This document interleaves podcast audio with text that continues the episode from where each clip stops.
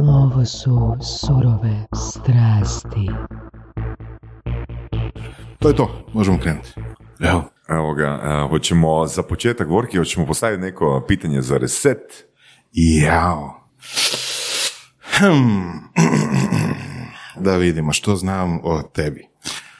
Nije to baš nešto naročito puno. Facebook, to jest internet ne govori puno, da, o meni. Da. Ok. Ti si vidio ono što sam ti poslao? Pa normalno, da. mora se vidjeti. Ono misliš uh, buket onaj koji si im poslao. Tanke crte. Ti si siska, jel da? ok, ajmo da ne, ne, nešto ovako. Um, ko, je, ko, je bio najgori burek koji si pojeo u Sisku i da li si od njega povraćao? Nisam od njega povraćao, ovoga, ali je bio ono užasno masan i grozan. Jeli smo ga negdje u četiri ujutro, ali ovoga, i bilo jedno što je bila pekara otvorena. Ne znam kako se zove zapravo. Tamo u trećoj ulici neka. Ne, znaš Sisak? Nemam pojma Sisak. E, ok, ok. Onda ne, ta, ta neka pekara, da. to je bilo previše lagano pitanje. da. Je, to je. Ništa, ok. Ajmo, šta da pitam? Ok, ti si zapravo rudar, jel? Jesi kad mislio ono tipa, ne, kad si bio mali, da ćeš ono tipa kao rudar sada sjediti tu u surovim strastima i... kao rudar sjediti u surovim strastima. I, i, i, i rudariti po tri firme. Zato, zato moj blockchain je interesantan, jel? Možda, e, to možda, rudari, možda, možda to se rudari, ja. privlači ovoga, saznat više o blockchainu. uh, moram ti ispraviti, naftni rudar. Ne rudar. Mi smo se uvijek rugali rudarima, ne? Mi smo naftni rudari. Imaš rudarstvo i imaš naftno rudarstvo. Uuu, nice. Da. Dobro. Mi smo ti oni koji su malo profinjeniji bili, ne? Aha, to je kao ono više Zato što nismo, nismo išli zapravo pod zemlju, ne, ovi rudari su baš ono išli u zemlju, kopali sa ljetom, znaš, ono, Skram, rudu, rudu, ne. Oliver Twist. Da, da, mi smo ti ovoga bili gospoda koja ti bila na bušotinama gore, na postrojenjima i bušla, proizvodila naftu, ne. Si kad zapravo bio na bušotini? Na stručnoj praksi, na drugoj godini faksa. A gdje, gdje? U Ivanić gradu. Ne mi Da, i tamo smo imali ovoga posluđa kojeg smo zvali gazda. Sasvim slučajno sam danas baš jutro čitao članak da Hrvatska proizvodi mm, negdje otprilike nafte godišnje kao Kanada u jednom danu. Da, to su ti jako male količine nafte. Ako idete nekad u Slavoniju, ono, autocestom, mm-hmm. onda ćete oko Ivanić grada vidjeti ona ona, kako to se zove, klackalica, ne? Ona, to su, svaka ta klackalica je jedna bušotina, ne? I to ti zapravo proizvodi ono zamučenu vodu, iz koje se izvlači možda onak 20% nafte, jel? Ja, bolje više nego ništa, a? Ba, da, a to je zanemarivo, ne? Jel te dosta i ta miris nafte?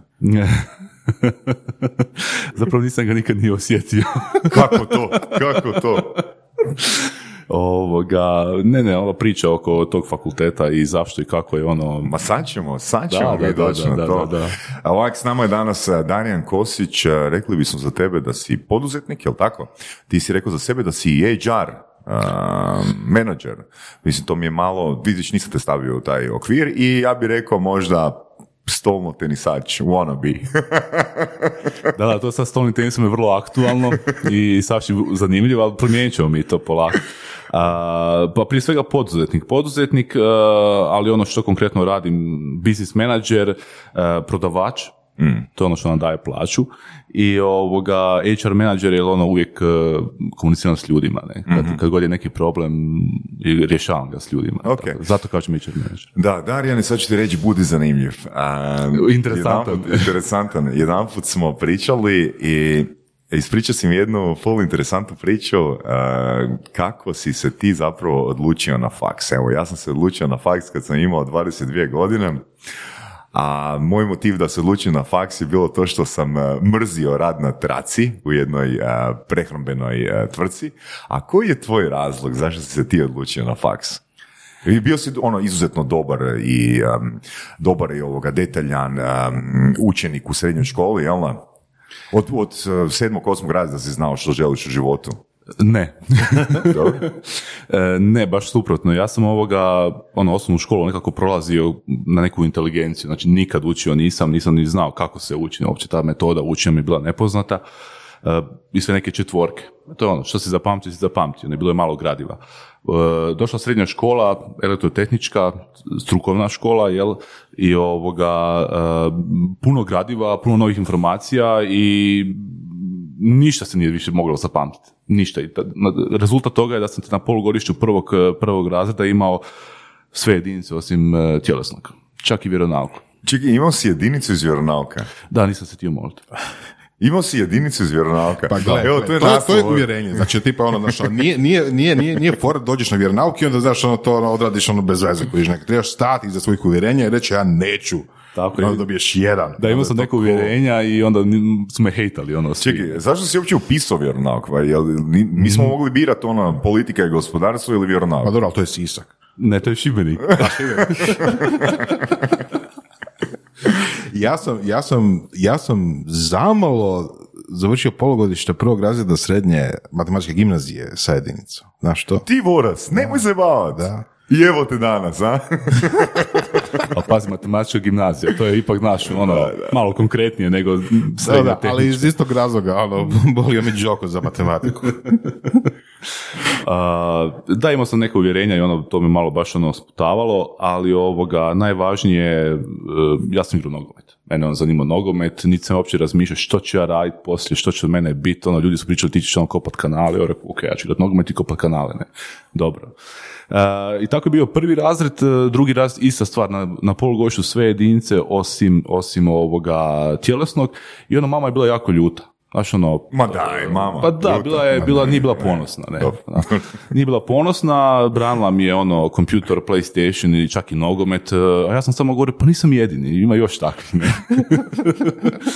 I, ovoga, I sve se promijenilo nekako e, od nek, veljače te godine, kad sam bio drugi razred, Čekaj, e, znači, iz kojeg pokušaja si, koliko puta si pao razred? ne, nisam nikad pao. Koliko, Nikad zapravo koliko nisam, puta je pao vjeronauk?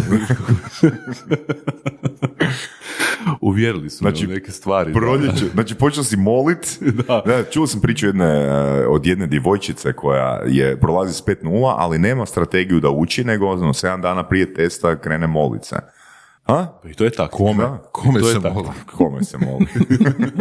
I to je taktika neka. A to je taktika za stvaranje uvjerenja, kongruencije. Ja to znam, ja to mogu. Da, ne? da, apsolutno. Da. Ovoga, da se vratim na ovo, ne znači i dalje sam ono, moja uvjerenja su me držala da niš, nikakvo učenje, nikakav fakultet i tako dalje, dok nisam ja prohodao sa jednom curom. Moja prva velika ljubav, u, uh, tad sam ja imao, znači, koliko godina imaš kad si drugi srednje? 16, a? 16, da, ona je bila dvije godine starija. Uh, potpuno suprotnost od mene. Znači, sve petice, ono, ono vrhunski učenik uh, i kad smo završili drugi, ja sam ono imao sve dvojke uh, i matematički. Ti, ti si njoj bio onako bad boy. a u svakom pogledu. Ovoga, I uglavnom, e, ona imala sve petice, upisala faks, e, dobila stipendiju, dobila e, dom, bez ikakvih onih natječaja, znači ono po defaultu, jer je ono baš ono 5-0, 5-0, ne. I uglavnom, njim, ona je ranije otišla te godine u Zagreb, kad je kao prva, prije samog fakulteta, prije same početka nastave, i ovoga zvala me da dođem kod nje u dom u Zagreb, ne. I ja došao i kaže, ono, sad se mi tako družimo, ovo ono, i kaže, e, hoćemo ići jest nešto, kao, ajmo na picu. I onak, pa nemam novaca, znači, nema, ko ima novaca u srednjoj školi, nemaš novaca, ne, pice su skupe, ne, to ideš jedan put u par mjeseci Božić. kad roditelji časte i to, ne. Ovoga, ne, ne, ne, pa imam ono ovu iksicu, pizza je pet kuna. Ja onak, molim? Pizza je pet kuna. Ja kažem, ja to moram, ono, to je meni ono, to mi je ono prekretnica, ne. I kažem ja njoj, ja ću početi učiti, ja ću pisati faks, ja moram tu iksicu imati to. Ne? I ovoga, i došao ja, e, ono, znači mi, to je meni ta počela treći, treći razred e, i ovoga, ja kažem ovim svojim kolegama, kao ja ću početi učiti, oni kao, šta ćeš ti kočiti, ne, znaš, ono, ljudi su smijali. Na kraju, Vu- Vuk dlaku mijenja. a? Bome da, bome da. I ovoga, e, na kraju, treći sam prošao ono sa četiri, e, 70 nešto. Nemoj zezat. Da. Znači, mislim, to je sad čak, i, pitanje... vjeron- čak sam i vjeronauk imao pet. Nice. To je sad pitanje ono, kak si uspio tako brzo promijeniti sliku o sebi kod profesora? Jer mislim, oni su bili u svojim glavama, ono, ti si ljenčina, mm, ono, vucibatina i Vucibatina, slično. Znaš, da. I kako od, vucibaci, od vucibatine u samo jednom razredu dođe do 4,7? Mislim, si- siguran sam da nije lako bilo promijeniti promijenit, eh, njihovu sliku o tebi u tom Da, bilo periodu. je teže to nego naučiti učit. Ne? Ovoga, zvali su moju staru u, e, u školu nakon par mjeseci pitali Jesu da rekli- sa mnom sve u redu, ne? I, Šta jel dešava? jel mlati ili jel nešto? odjednom postao previše dobar u prepisivanju. Da. Bilo mi je sumnjivo i čudno, ne? I ovoga, uglavnom ja sam prošao, ono, imao sam sve petice osim matematike, to mi nikad nije ovoga baš pretjerano išlo.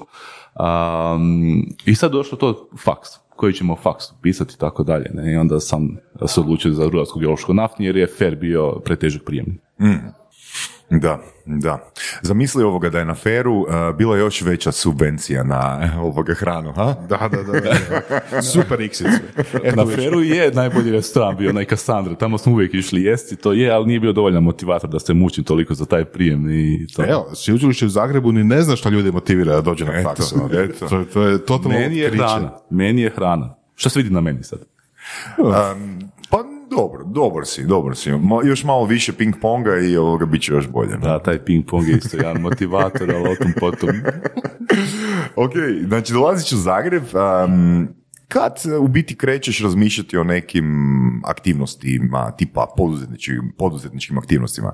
Mislim, ima, nemaš love, jel tako, ono, jadan si, ono, bjedan, mama ti daje 100 kuna tjedno, ili, Dakle, student je. Da, kao i većina i, studenta. i ono, tebe to kopka, kopka, kopka i... Da, zašto sam bio tako dobar uh, džak te zadnje dvije godine, dobio sam neku gradsku stipendiju koja je bila 700 kuna i od toga Eto, sam, sve se može. sve se može. Sve ne? se može. Od toga sam preživljavao, uh, uglavnom jeo. Jel? Mm. Uh, mama je plaćala ovoga dom, ne? Mm. On to je bilo stoji nešto kuna tada, sad je to puno skuplje koliko čujem, ali uglavnom ovoga, uh, baš mi je tada, mama mi je bila poslala jednu knjigu. Mhm. To je bila prva konkretna knjiga koju sam pročitao koja me stvarno ono, uh, ovoga promijenila. To je bilo od Roberta Kiyosakija.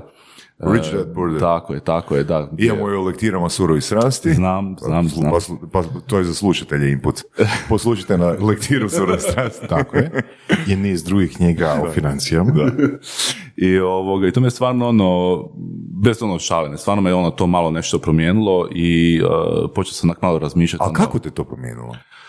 Pa ne znam, ovo, Mislim, ja sam isto pročitao tu knjigu kad sam imao nekih 18 ili 19 godina, ok, to mi je bilo onako ok pričica, ali danas eh, razmišljam, pa gle, nisam ja dovoljno zrel sa, koliko god je knjiga jednostavna, doista je jednostavna, nisam ja dovoljno zrel za tu knjigu sa 18-19 godina. Što, kako te je promijenilo? Pa Kako te je meni, je, meni je to nekako bilo ono otkriće, ne, općenito to, taj mindset e, ono, promijeniti, da, da jednostavno ono, e, ne čekaš posao poslije faksa, nego da ga pokušaš stvoriti. I tako je to odmah meni i krenulo, znači ono, praktički već na drugoj godini faksa sam ja počeo razmišljati e, šta ću raditi, šta se može raditi, kako nešto napraviti, kako napraviti biznis, ne, i od toga se može živjeti, ne.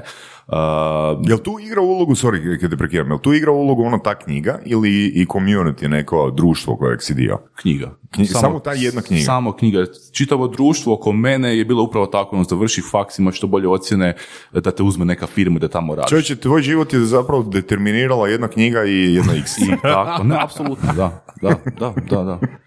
Ima tu još nekih detalja, Možda ja imam pre, pre kruta uvjerenja ono o sebi, onak, ja imam uvjerenje, moram 300 nečega pročitati i pet godina uložiti da bi osjetio pomog. Da, ovo mi, ovo mi je super. pa apsolutno, da, onda mi mama nije dala tu knjigu, bi sto sad da on radi u nekoj državnoj firmi ili, ili ovo. Da, ili bravo, naslov ove mama, epizode bravo, kako mi je mama pomogla u životu. Na?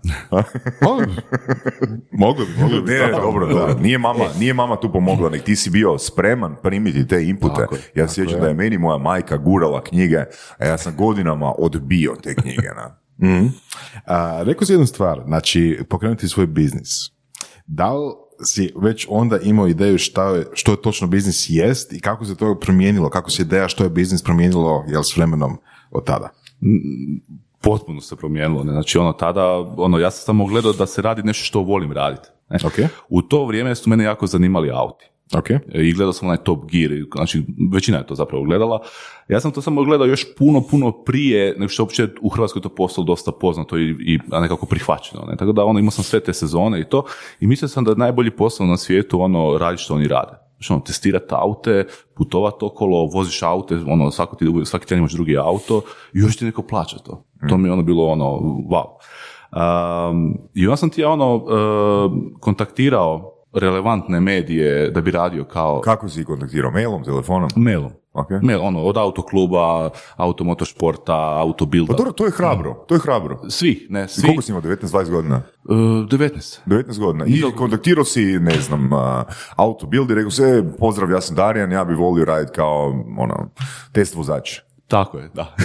Mislim, mislim, hrpa ljudi bi imala ono, možda bi imala tu strast i tu želju, ali ono, taj korak napraviti, ono, poslati Da. taj mail, ono, zašto bi meni netko odgovorio na taj mail, ko sam ja? Ti nisi imao te blokade. Ne, ne, sa mailom ne, čak niti telefon. Uvijek sam ono mogao se nekako tu, ajmo reći, dobro prodat, ali ovoga, nije to baš naišlo na neko dobro ovoga, kako da kažem, prihvaćanje, jel? Znači, svi su ono pitali, imate iskustvo? Ja sam rekao, nemam, ali gledam Top Gear. A to nije kao dovoljno. Ne broji se. Ne broji se, da. Imaš vozačku. da. Evo, godinu dana. I onda? I onda?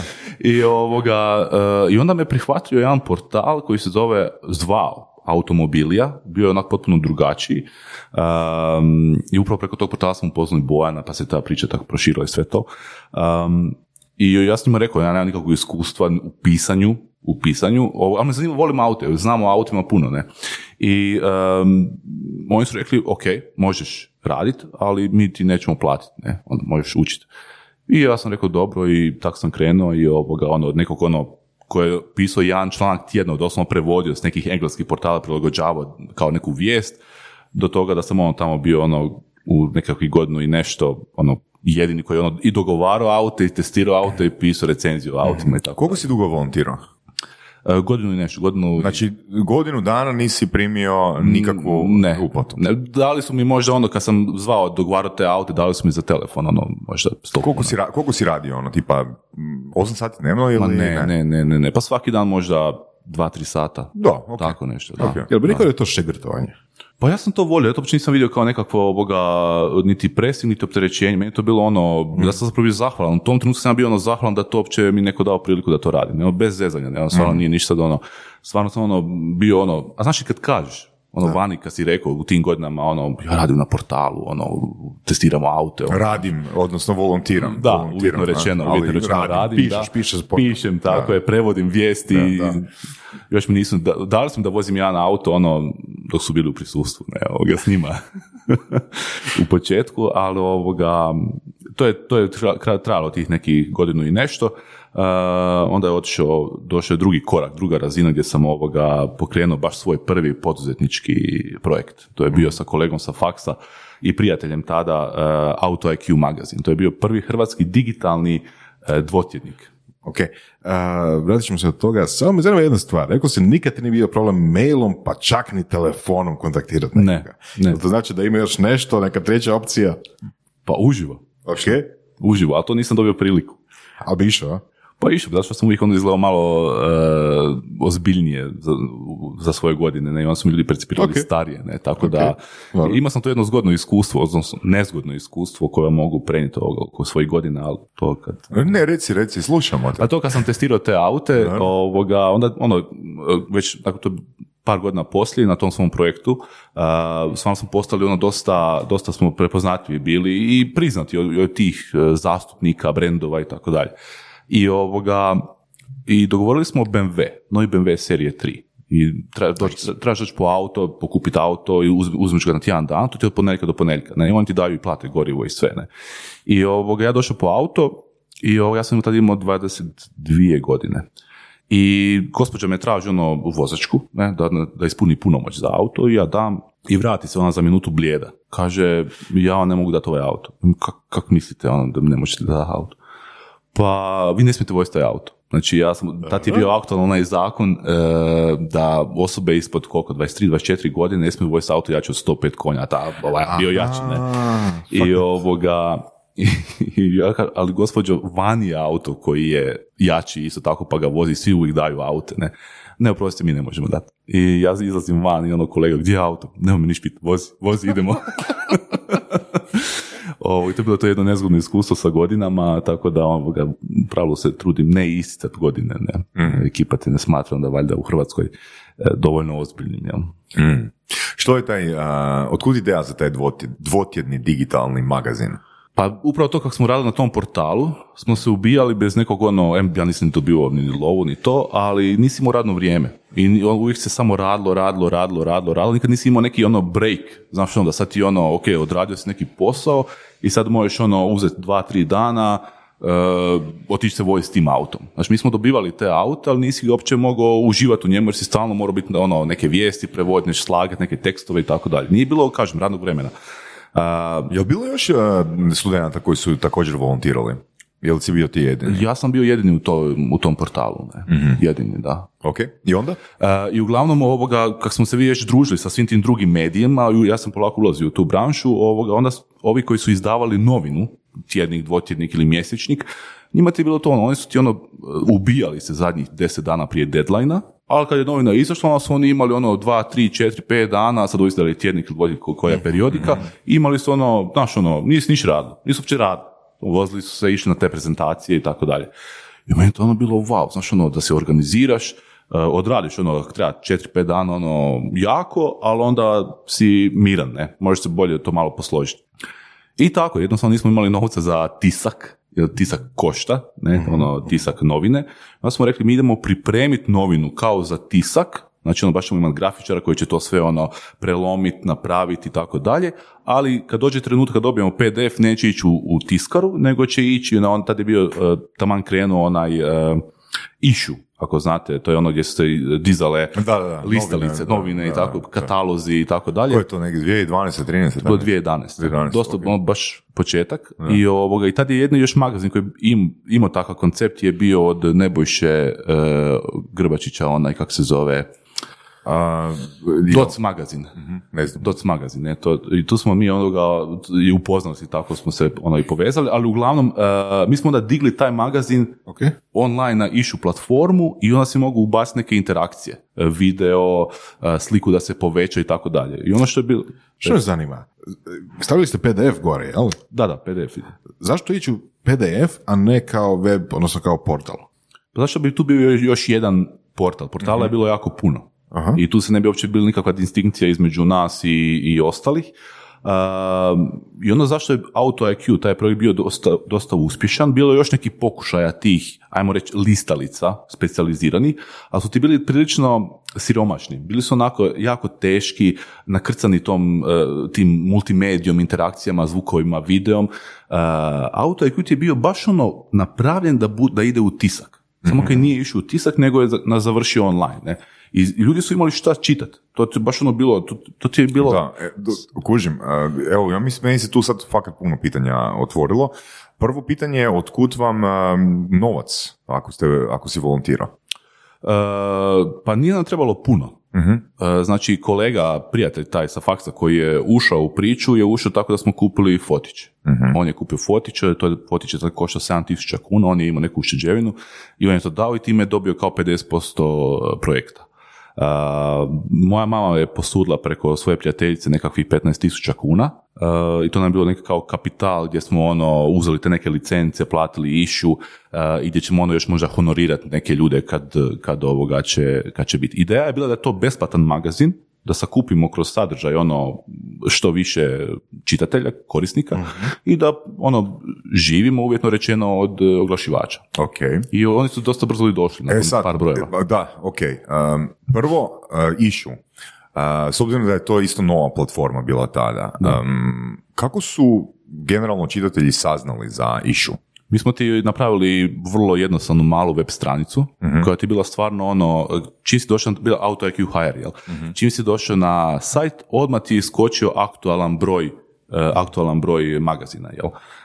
E, I mogu si ga odmah početi čitati na samoj stranici. Mogu si ga preuzeti e, i tako dalje.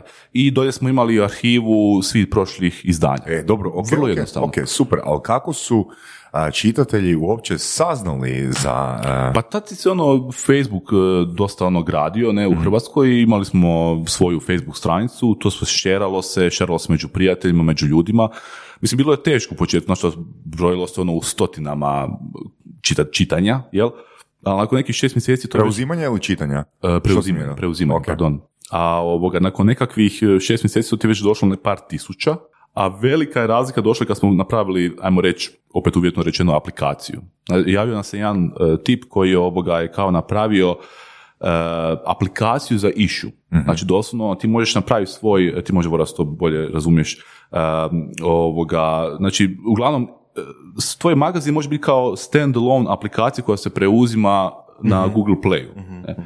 I tu je onda to stvarno jako, jako ovoga skočilo, tamo su sad počeli dolaziti ovi Galaxy telefoni, pametni telefoni i tako dalje, onda su ljudi preuzimali tu našu aplikaciju na uređaj i onda su dobivali notifikaciju kod svakog novog e, broja, a i mi smo gradili neku bazu, e, newsletter bazu, bazu korisnika, svaki broj smo slali i oglašivačima i ovim zastupnicima, brendovima i tako dalje. Tako da ono, skupilo se. Koji je a, bio najsnažniji mjesec ono, u smislu broja downloada? Pa mi smo ti to, kad je izašla ta aplikacija, mi smo ti u prosjeku došli na 30 tisuća preuzimanja po, po broju. Ne? To ti je bilo znači, mi smo ti taj projekt gurali neke dvije godine i to ti je bilo nakon nekakvih godinu dana. Tako. I vi smo, već smo ti mi tad imali i solidne oglašivače, znači A do čega je to? Je li to do te niše, ono, automobili? Pa prvo bio je, bio je besplatan, Da. bio je besplatan, bio je stvarno vrlo, vrlo detaljan, uh, imao je puno sadržaja, stoji nešto stranica. Prvo mi nismo bili, ako znate, ono, ako su upoznati sa tiskom,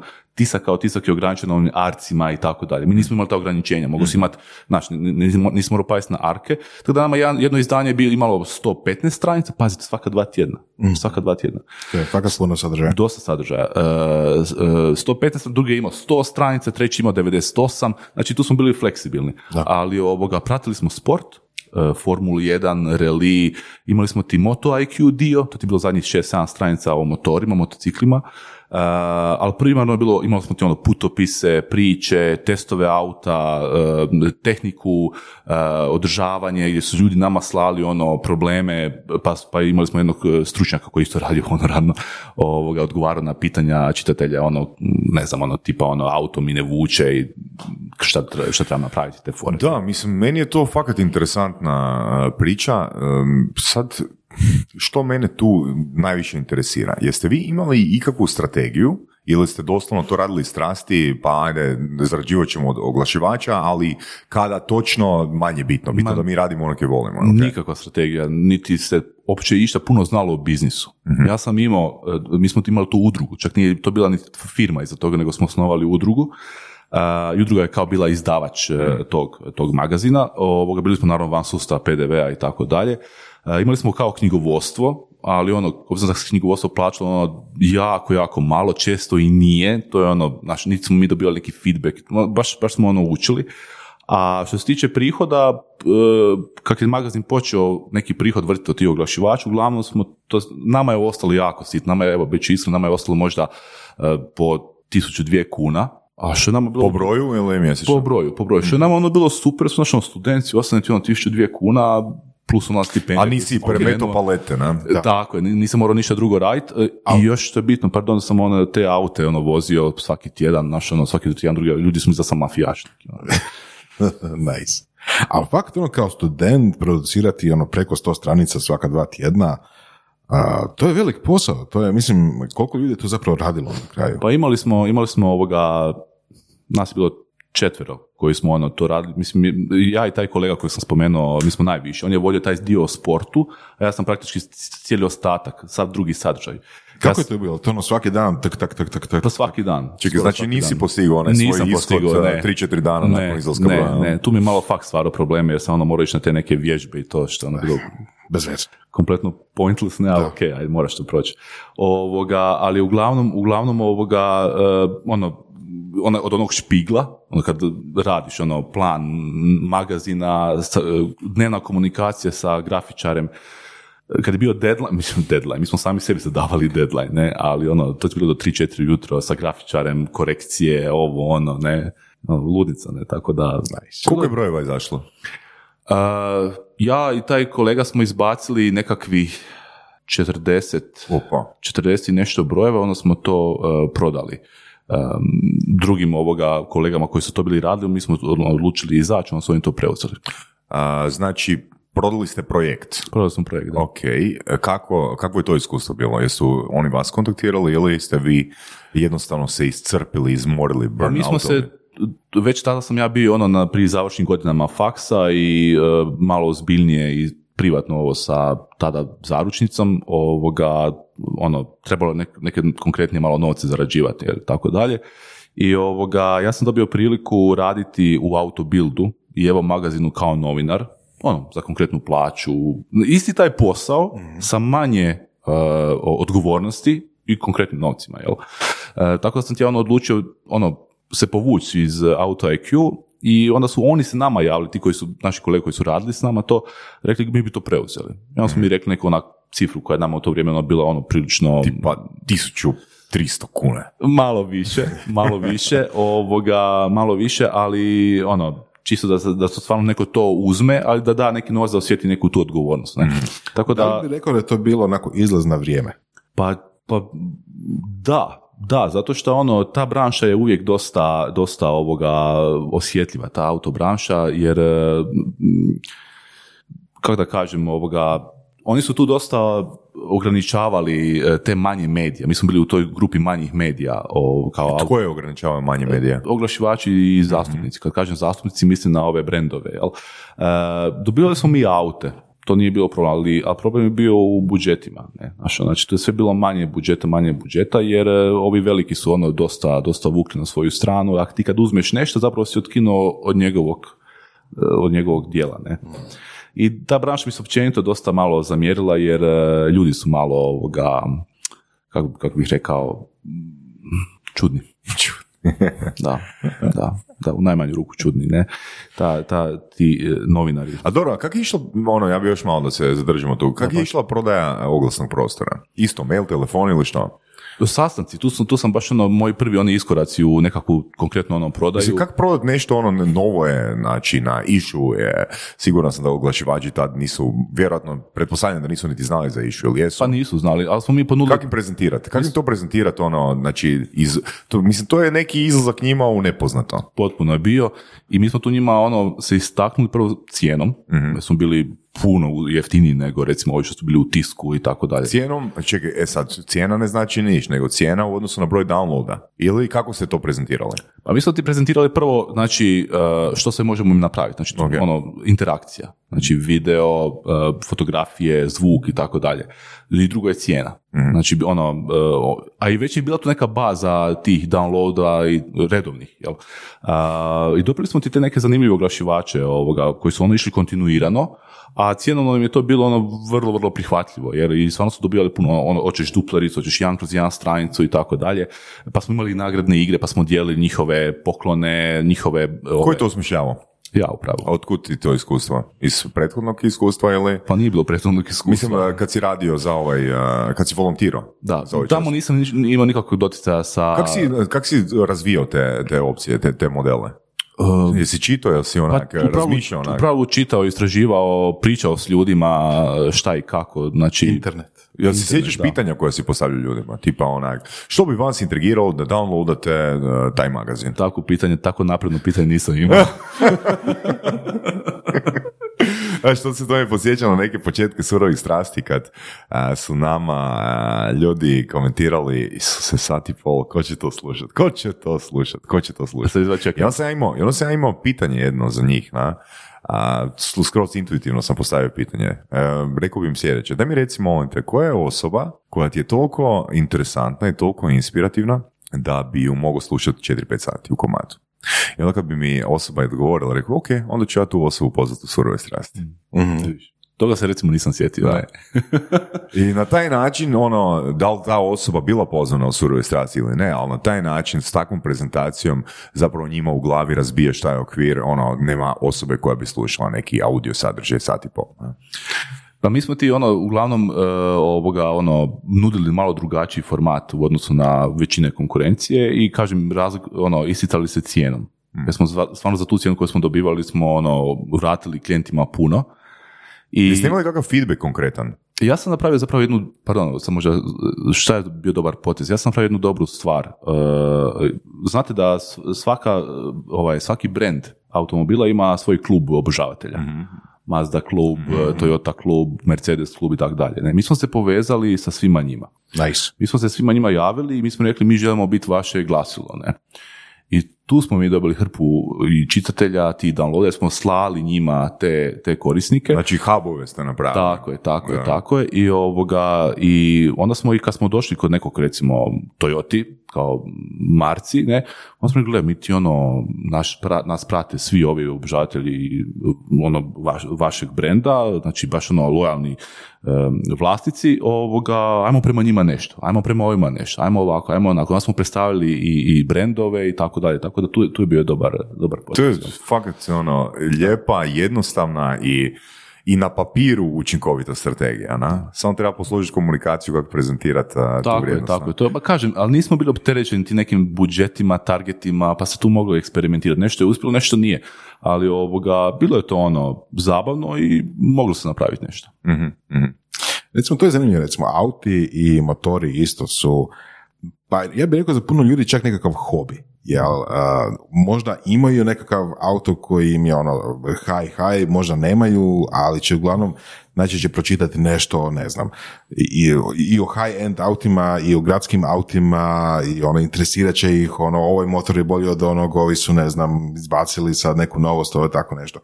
Da li imaš, da li imaš taj dojam da je to, um, uh, da, da, da, da je taj odnos prema temi auta kao hobiju razlog popularnosti magazina u autoindustriji ili je to nešto sasvim drugo? E, što je razlog popularnosti našeg magazina? Pa, i vašeg, ali i općenito automagazin. Pa mislim, ima ih, ima ih preko nekoliko. Ima ih jako puno. To je vrlo zasićeno ovoga Da. tržište. E, A recimo, a nemaš recimo, uh, nemaš tako puno magazina koje, ne znam, obrađuju, šta ja znam, kosilice. Mislim, da, ne možda Husqvarna nešto radi sad, nebitno, ali ovoga, ja recimo volim željeznicu, vlakove jako. Ne postoji magazin E, o vlakovima. na primjer, ne, e, znaš, to. ja, se- ali ko bi mi dao vlak da testiram, znaš, to, rijetko, ne, ne, bi, ne bi sigurno dobio vlak, ne, za tjedan dan. Good point, good point. Ovoga, evo gospodine iz Končara, vlak, vratite ga za tjedan dan. Dobijete, dobijete, dizel uz njega. Ovo smuk nije elektri, električni, jel? Ovoga, ali, ali, ali, znaš što ću ti reći? E, to sve sa autima, što je meni krenulo, to još iz doba faksa i tako dalje. E, Jako, jako puno ljudi. Ti zapravo koga god upoznaš, e, znaš ono, Ima neko mišljenje o autu. da, ili ga ne zanima, pa može nešto malo, ok, to mi je ono točka A do točke B, ali zapravo 90% barem muškaraca e, je to meni bio nekakav ovoga temelj za stvaranje rapoa. Ovoga, gdje sam ja stvarno sa puno, puno, puno ljudi uspio se ono zbližiti upravo kroz aute, ne. I sa Sašom prije svega, ne ono kroz kako je on prvi naručio Teslu, smo radili priču o njemu. Cvjetojević, jel? Tako, Saši Cvjetojeviću i ovoga, upravo preko, preko te autoindustrije, odnosno zanimanja u aute smo ono se zbližili, a i sa puno ljudi tako stvoriš neko, neku ono zajedničku temu i tu krene neki razgovori i tako dalje. Ili to ili nogomet, ne. Ili alkohol, ili cigarete, ili droga. Da, kod nekih to ja sam tu uvijek malo kaskao, ali ovoga evo učim, učim pa idem polako prema, prema tome. Ajde, super, super. A, tvoj, tvoj prvi pravi poduzetnički projekt a, je 2014. jel? Tako je, tu sam baš ovoga... Jel si do onda već uspio uštedjeti neku lovu tipa, Ba da je. nisi morao od blame posuđivati ovaj? Je, da, jesi vratio mami onih 15 tisuća kuna? Jesam, i puno više ne da. Ovoga, da, 2014. je, e, tadašnja djevojka e, je došla na ideju Ti za... svaku priču započinješ sa tadašnja djevojka, Je. tadašnja zaručnica. Da, da, da, to je, to je, to, to je bilo, da, toga je bilo. Ovoga, tadašnja djevojka je došla na jednu vrlo, vrlo zanimljivu ideju. Imali smo, ona je na poklon dobila iz Njemačke taj jedan Eva filter za vodu i tak mi to koristimo i super je i nakon par mjeseci ona kaže pa zašto mi to ne bi radili? Ne, znaš, ono, mi, trebali smo zamijeniti taj neki dio i tog nije bilo kupiti u Hrvatskoj, nego je morala zvati sestru u Njemačku, u Minhen da joj to pošalje i tako dalje. Ja kažem, pa ok, nemamo iskustva s tim, ali ajde, znaš, ono, dobra ideja, ne. Pošalješ mail. Da. I doslovno je tako bilo. Ja sam poslao mail, ja sam e, Nice. e, otkrio ovoga ko je, ko je nekakav uvoznik za Europu. Zašto nisi napravio onak časopis za O, filtre za vodu? a? Nije bilo tolike strasti prema tome, ne, surove kao prema, kao prema autima. Ovoga, e, I uglavnom e, poslao ja mail tom, tom uvozniku za Europu, mi bi to radili, ne. I on ono meni vrati ono neku tablicu kao količine, minimalne, ovo, ono, uvjeti. I onako prvi put vidim takvu tablicu, takve brojke, ne. Ja kažem, javit ću vam se. Ubrzo, ne. I, ovoga, I onda je e, tadašnja ta djevojka ovoga, posudila, valjda. Rek, nije, mislim, nije rekla što posud, posuđem, nego on dala je 120 tisuća kuna i tako smo mi krenuli ovoga u, u, I, imala je u džepu. u- da, u taj bic. Koliko su tebi žene pomogle u Baš, životu? baš, ne? puno, baš puno, da. Ja sam bio tako nekad grozan. Ovoga... Ček, dala ti 120 tisuća kuna da, da što? Na, napraviš Da napravimo biznis, da napravimo, da napravimo, da, prvu narudžbu, da, da napravimo web shop, da je bila ideja, a, nemamo novaca za trgovinu, jel, fizičku, nego ćemo ići preko web shopa, to je najlakše i tako dalje, ne. Tu sam zapravo, u to, u to vrijeme sam tamo upoznao i Marcela i, i ostalu ekipu konkretnije i ovoga, i, krenuli smo. I krenuli smo, ono, došla ta prva, prve tri palete robe, što je bilo ono, wow, napravili web shop, a, Jel, to, to, vi ste, prvo ste otvorili deo, jel tako? tako, Niste? da, zapravo jadni deo u Koji ste, koji ste, da, ok, jeste imali ono, jeste oboje bili ono članovi uprave 50-50 Ne, ili ne, ne, samo ja, samo ja, ona je radila u, u jednoj velikoj firmi. Dakle, ona je bila investitor samo. Ona je bila, pa mislim, nije to nikad rekla, ne, našu, ona je dala ovoga, nije, nije, nije izričito bio nikakav ugovor, dogovor i tako dalje, ne, onda kad smo prekinuli, onda je bilo problema malo. Morao sam vratiti pare. Jesi vratio? Jesam. Darijan, čovjek kojem su žene izuzetno puno pomogle u životu i on im je to vratio. Uvijek. I, o, E, tu si mi, ja mislim, jedan put ispričao jako interesantnu priču o, o Evi. E, sad je na tebi da odlučiš, da odlučiš to ispričati ili ne. Znači, evo, čisto da dam neki intro, ne moramo ići u detalje kak je to bilo, ali zapravo, ono, ti nisi imao nekog, ajmo reći, neću reći poduzetničkog, nego tog trgovačkog iskustva. ma nikakvog. E, ono, razumijevanje, mislim, nisam niti ja, kad sam imao svoju drugu firmu, ja nisam znao što to znači skladište. I znaš kako je završilo? Da, i zna, da, da, da, da. Samo ga moje nije završilo, nego uspjeli smo to izvući. Misliš na robno materijalno poslovanje? Da, da, da, da. Pa ne, nije to, mislim, ok, ovoga, to je bilo tada u samom početku, ja nisam uopće razumio koncept robno materijalnog poslovanja. Ja ne znam što to, znači, ja sam imao robu, ja sam mislio da je to moje. I ja sam ovoga, ne znam, prijatelju bio poklon, ja rekao, gle, evo ti filter, ne. I uglavnom, kad se to sve zbrojilo, oduzelo, kad sam malo počeo kužiti dobio bolje knjigovodstvo, tu je bilo nekih manjkova, viškova, u pravilu manjkova. Viška teško će biti. da, da, u pravilu manjkova, jel? Puno. Pa smo to morali peglati i tako dalje, ne? To Da. je sa sadašnjim ovoga investitorom došlo Da. sve. Mislim, Eva, Eva su, um, ajmo reći, high-end, uh, ajmo reći, luksuzni, luksuzna kategorija filtera za vodu. Premium filter za vodu, Premium, reći, da, pre- da, premium da, filter za da. vodu. Kako uh, se pozicionirati kad imaš takav uh, premium proizvod? Ono, ne, nečega što je po defaultu uh, besplatno. Voda, jel? Da. Pa Da. to je bilo, to je bilo jako, jako teško u početku, jer- zato što općenito u tom segmentu ne znam koliko znate, ali ja vjerujem da onak s kim god sam ja pričao, imali su to iskustvo da im je nekad neko pokucao na vrata i rekao ono kao dajte da vam testiram vodu pa išao prodavati one skupe filtere, jel? I u pravilu taj segment je bio dosta na lošem glasu. Znači, ljudi su to gledali kao prodavanje magle, kao ono nešto, um, ono, Hrvatska ima kvalitetnu vodu i tako dalje, ne.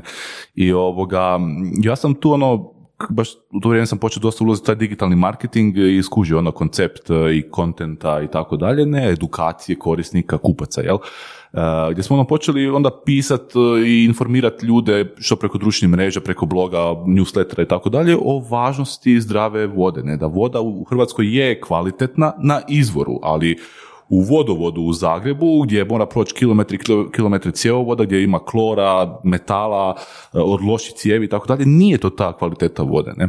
A ljudi to percipiraju sve više, znači ono, bilo po okusu, po mirisu i tako. I ovoga, i stvarno kad su počeli ti prve, kad se počeli prvi primjerci prodavat, e, ja sam ti ljude tražio nakon 15 dana feedback od kupnje. ne. Znači, prošlo- e, znači, 15 dana je po zakonu EU ono da kupac može vratiti proizvod bez objašnjenja i moramo mu vratiti novac. Preko weba.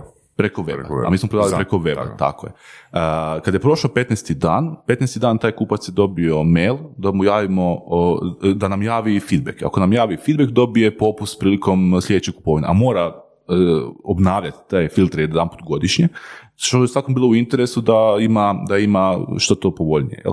Mi smo tu dobili jako puno, zapravo hrpu, hrpu Success story, feedbacka, jako, testimonial. jako puno pozitivnih feedbacka Na proizvod. na proizvod, uh, ovo, gdje su onda to počelo samo od sebe, znaš, nekako se razvijati, jer kad ljudi ono istražuju nešto, naravno ne vjeruju nama trgovcima, nego vjeruju drugim kupcima, jel, da čuju feedback i tu su onda vidjeli ono hrpu, hrpu, hrpu dobrih ovoga uh, feedbacka i to se zapravo ono dosta samo krenulo ovoga prodati. U početku je bilo jako teško, ne kažem, ali Što znači u početku? Tipa tri mjeseca, šest mjeseci, godinu dana? pa prvih šest mjeseci, evo konkretno prvih šest mjeseci, jer ono, ok, Koliko vam je trebalo da napravite prvu prodaju?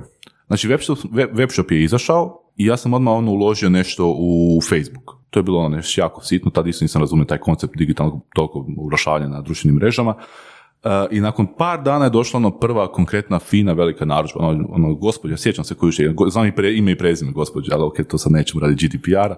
Ovoga, gospođa je naručila sve naše proizvode, baš ono, sve naše proizvode. Šta, sve u smislu širine vrste proizvoda ili sve u smislu cijelo skladište? mi smo ti prodavali, e, imali smo taj Eva filter, imali smo tuš, e, Eva tuš i imali smo ti e, Eva bočicu. Ta bočica kasnije se više nije prodavala, ali ovoga, znači ta tri glavna proizvoda. Ne? I gospođa je naručila sve to. I to je bilo ono narudžba od nekakvih ono 3,5 tisuće kuna. Meni je to ono bilo wow, znaš, ono, Da. ne, prva narudžba i takva, ne, baš ono te izmotiviralo, ne, i ovoga, i kažem, ono tak, to, ono, krenulo, ono, svaki dan je bilo nešto, svaki dan je otišao jedan filter ili jedan tuš ili, ono, svaki dan, ne.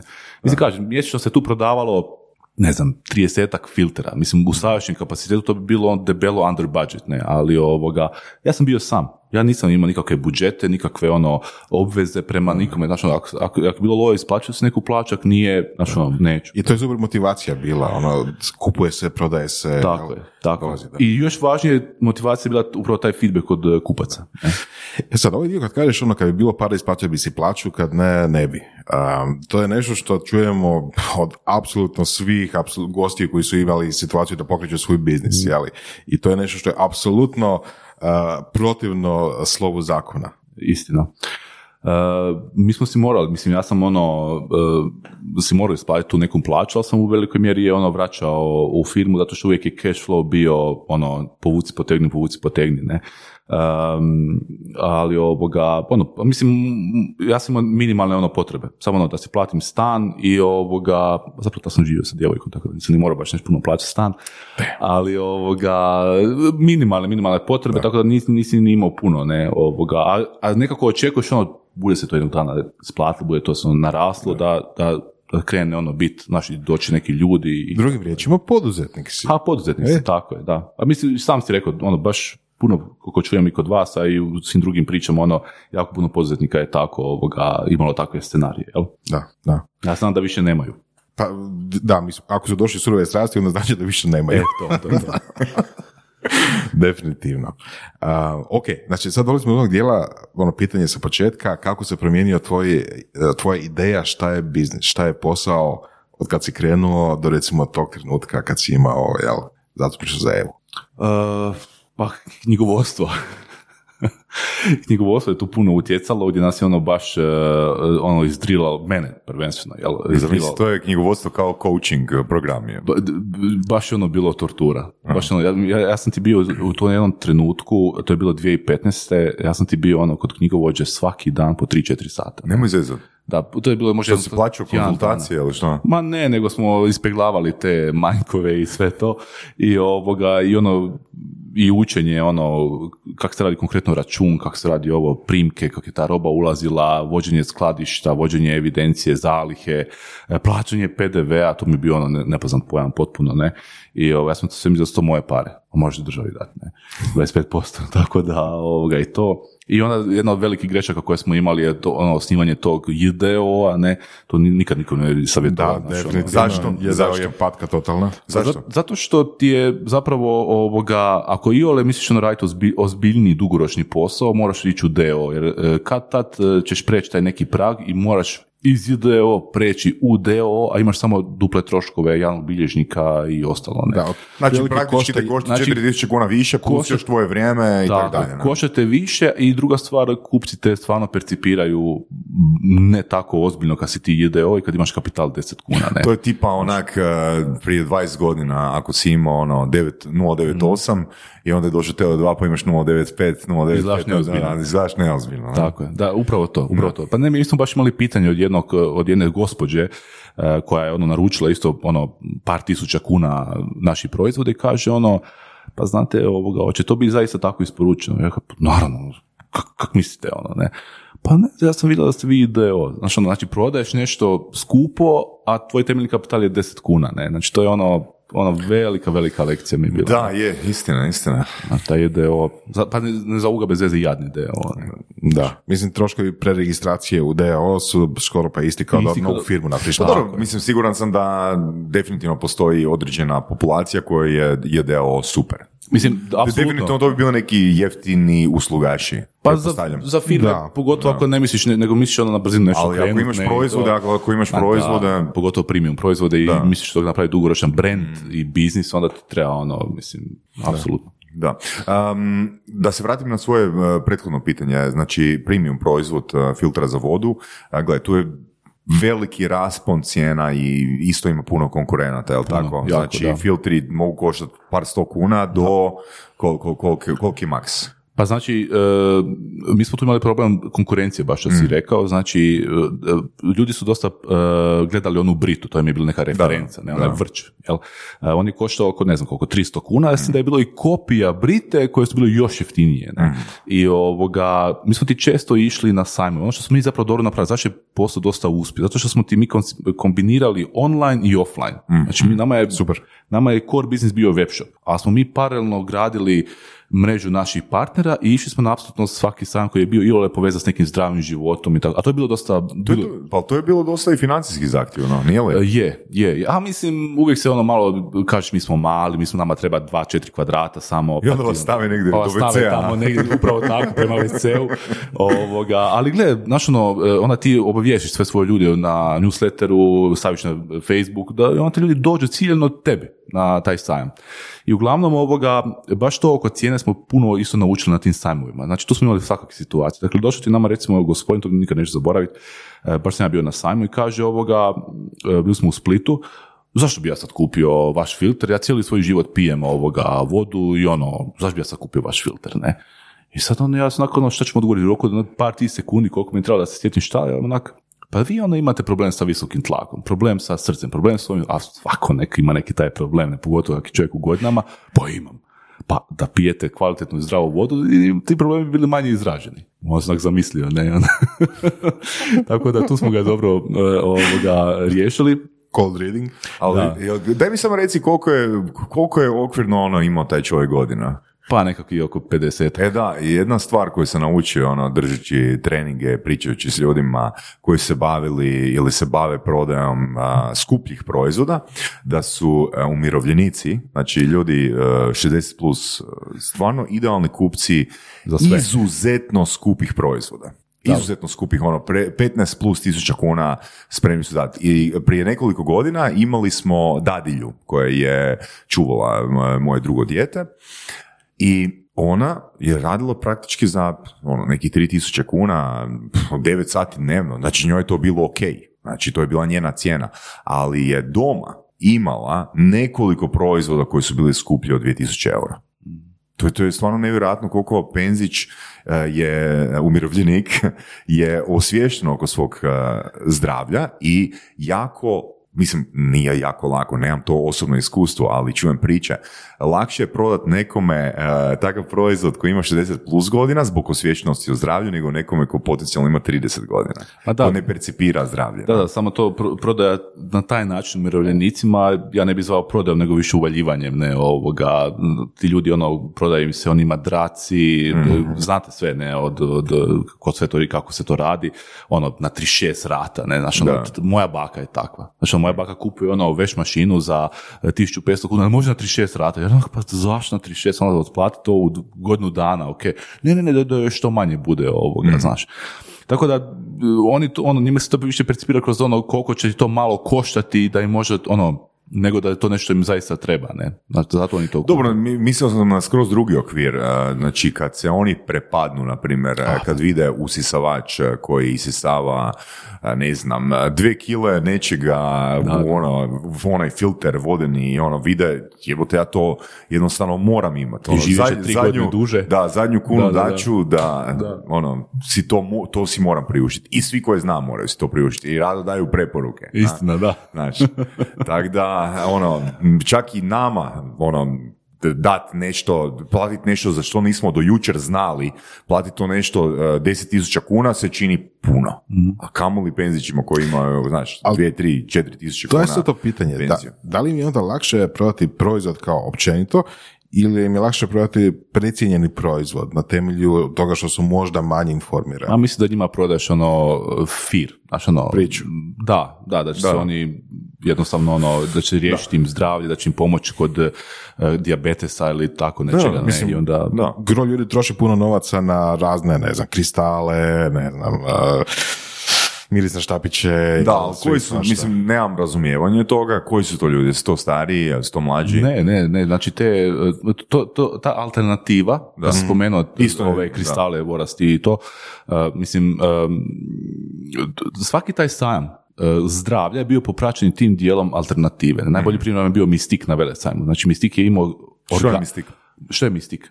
To ti je sajam e, zdravog življenja i hrane, ne? ali je, on je bio podijeljen na tri segmenta. Znači imao si misti- e, organiku, e, organiku još nešto i mistik kao mistik kao segment. I taj mistik je bio upravo to, alternativa. Znači tamo si imao od reikija, od tih e, Homeopatija. homeopatije e, do tih raznih e, kamenja, akupunktura, svega, ne, znaš, tako da ovoga, to je uvijek bilo nekako isprepleteno, ne. A mislim, imaš ti u segmentu vode, tog našeg biznisa sa Eva filterima, su ti bili neki, što su ti prodavali jedan stakleni vrč u koji se ulije voda i ovoga imaš kao štapić koji ima na sebi kristal. I ti jednostavno ono, mučkaš vodu s tim kristalom i voda se isfiltrira. Ne? Jel postoje dokaz za to? Pa ne znam, ne bi se dolazio u to. Ovoga, Ok, sad, pitam. Da, ali ovoga, mislim, fizičke čestice, nečistoće, klor sigurno ne može ovoga pročistiti, jer to, to je, to je, Pa da, ne, ali, ali možda... ali energetski se ali energetski, energetski to je druga stvar, da, i tako da, mislim, kažem, ono, ima kupaca za to, ne, tako da, Pa definitivno ima kupaca, mislim, ono, znam, znam par ljudi koji su tisuće eura potrošili na tipa komadiće, uh, kak bi te rekao, uh, rudače. pa da, mislim, to- iznenadili bi se koliko je to zapravo vrlo jak biznis, ne, i koliko su tu Fakat ono, novci vrte, ne, tako da, uh, ono, svaki proizvod ima svog kupca. Uh-huh, uh-huh. A, mislim da si napisao da je tvoj zapravo proboj, odnosno tvoj napredak je krenuo sa, zapravo sa Sašom, jel bi to rekao? Je, je. Koji je, koji je, znači ima, danas imaš tri tvrtke, znači to je Dwizards um, agencija, imaš Simply agenciju i imaš Eva Filter. Saša je vlasnik, suvlasnik a, svemu. u svemu. A, koliko posto? E, Mi smo pola pola. Pola pola u svemu. Jedino smo u Dvizarcu imamo više suvlasnika, Mhm, e, pa smo on i ja e, držimo 50%, a druga dva suvlasnika po 25%. Aha, kužim, kužim. Ok, što znači taj um, doprinos? Mislim, kako, kako se to tebi isplatilo? Zašto nekom dat naknadno? Mislim, ja imam to iskustvo s Bojanom, uh, 50-50 smo otvorili tvrtku, ali taj dio, ono, ta razlika, ono, kad ti netko naknadno, ti već imaš uh, firmu ono, ajmo reći koliko toliko postavljenu i neko ti dođe i kaže, ej, ja bih 50% tvoje firme. Kako je to iskustvo bilo? Pa zanimljiva je zapravo priča Mhm. ovoga. Ja nekako čim sam ono, kako sam ti rekao, bio da sam do Saše došao preko Tesle i to radili smo priču s njim e, još iz onog doba autonovinarstva, e, ja sam jednostavno nekako Sašu doživio kao nekakvu očinsku figuru. Ne znam, teško mi je objasniti, ne, ali ovoga, da sad ne, da ne ispadne da se ne znam kakav je dramatičan, ali stvarno ono, ja sam njemu zapravo i rekao, to je bilo nedavno, ono, on, ti si moj bogati otac, ne, Mm. ali ne ono u smislu novca, on, on, ono, mene novac uopće više ne interesira, ne, on, ja sam od njega samo jedan put dobio novac, to je bila ta investicija i nikad više, ne, tako da ono, a, nije uopće stvar novca, stvar je ono e, njegovog e, savjeta, njegovog know-howa, njegov, njegove te e, a i medijske snage, gdje ono, uvijek kad on preporuči nešto, to ljudi vjeruju i tako dalje, ne, ali kažem, mene je nekako on jednostavno privukao kao ta, kao ta očinska figura u svijetu poduzetništva, ja sam nekako ono jednostavno me privlačio nešto prema njemu, ne. A, I bilo je tu dosta ono otpora, O, što znači otpora? pa od strane njega. Otpora prema čemu? Pa prema, prema e, Investiciji? Prema investiciji, ne prema investiciji, nego prema, prema pokušaju e, približavanja. Naravno, čovjek u njegovoj poziciji, ono, ja vjerujem, na dnevnoj bazi dobiva slične takve Čekaj, samo da, upite. po- da pojasnimo. Ti si poslao njemu mail i poziv. Ne da- mail, Facebook poruku preko Poslao. Facebook, poslao mu Facebook, poruku, e, Bog, čuj, ti si meni očinska figura, jel bi ti htio ono, biti investitor u moje Nije bilo tako, nije bilo tako. Ja sam njega ovoga, ja sam njega ovoga, prije nego što smo uopće to sa Teslom e, imali tu prvu priču, ja sam njega ono zvao na ručak. Gdje on onako U, sisak na burek. gdje je on ovoga vrlo ono žestoko odgovorio, nemam ja vremena, ne mogu, ja sam tu na Facebooku, ako nešto ti mogu pomoći, piši mi i to je to. Ne? Bilo je vrlo, vrlo, vrlo je bio odrišit, ne.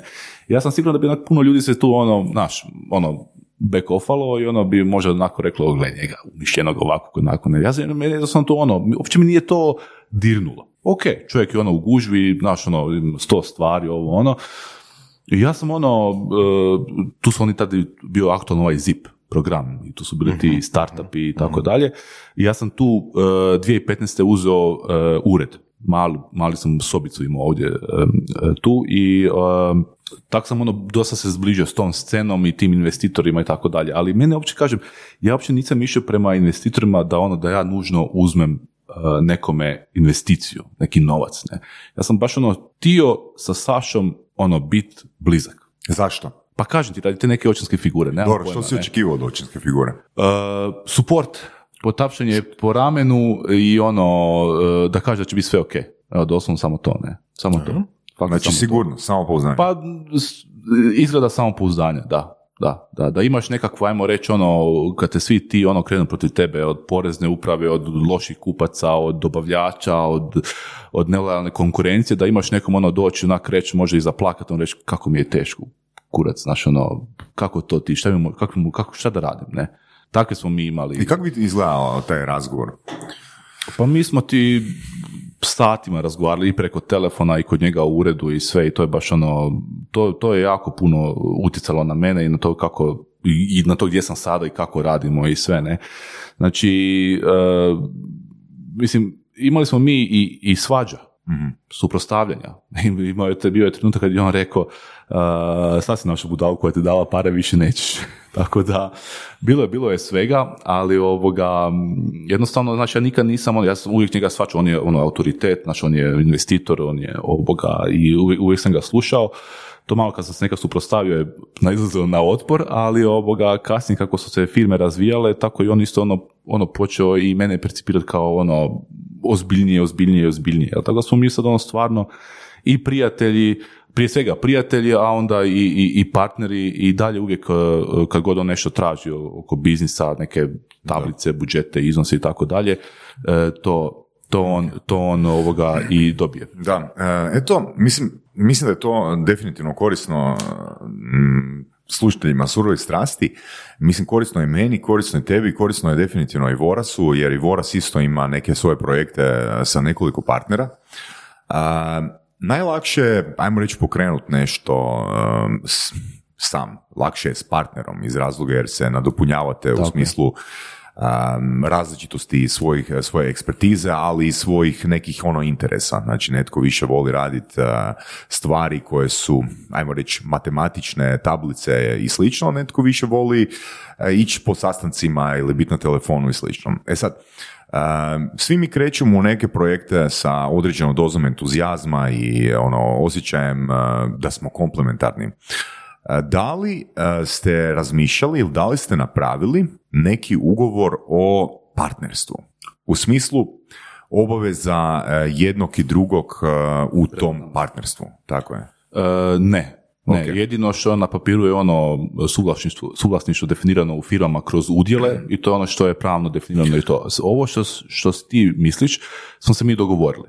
I meni je, Usmeno? usmeno. Ok. I meni je Saša rekao jednu jednostavnu rečenicu. Mhm. I to je ono, to je za mene amen i e, rekao je, ako me zajebeš, zajebao si me za male pare. I to je to. Ok. Znači, meni nije uopće u interesu ono, Cool. Uh, njega zajebat za... uh, Nije ti interesu zajebat ga za male pare. za male, ali niti, da, niti, niti ovoga za velike, jer stvarno ono, uh, kažem, ja prije svega uvijek gledam ono, ja, ja- sam emotivac. Ja jako utječem, ono, baš ono emotivno ovoga reagiram na, na razne situacije i mi kad smo to imali te neke probleme, to bilo jako teško. I on možda mislio da ja nešto petljam, muljam i tako dalje, ne? Jer jednostavno neke brojke se možda nisu slagali ili pokazivalo nešto drugačije, ne? Jer ja sam ono rekao, gle, ono, stari, to nije tako, znaš, ono, to je, ovo ovako, ovo je ovako, ovo je tu izvučeno ovako, zato jer je tako, ne? Znači, meni je to užasno bitno da on zna da mi ono imamo potpuno odnos e, povjerenja, a apropo nekog našeg dogovora je sve što se uzima iz firme, vrlo jednostavno. I to zapravo bi pre- preporučio stvarno ono svima, kad, je, kad su u pitanju partnerstva. Znači, ako jedna strana uzima iz firme 100 kuna, onda je druga strana dobiva 100 kuna. A, mora uzeti. Da. Mora uzeti. Znači, Znači- ako smo ti i ja partneri i ti si uzeo 100 kuna ja, i ti moraš reći, e, Saša, daj uzmi 100 kuna iz Tako firme. je. Tebi treba, ne treba, ti ćeš uzeti 100 kuna. Ne? Znači, ako meni treba pošteno. dobiti 10.000 kuna, i Saša uzima dobi 10.000 kuna. Znači, pola, uvijek, uvijek je tako. Pa, to je, to je, interesantno, to je, to je amen, to je Tipa, amen. ne znam, ja bi kupio auto. Jel to znači da i ti uh, moraš kupiti auto? Pa ne gledamo Mislim, to je veći iznos novca. Pa dobro, ne moraš kupiti auto, To je- dobiš taj iznos, jel da? Ja sam recimo kupio auto. Ja sam recimo kupio auto, ali ja sam baš kupio auto, mene ljudi svi pitaju zašto nisi kupio auto na firmu, zašto nisi odbio PDV i tako dalje.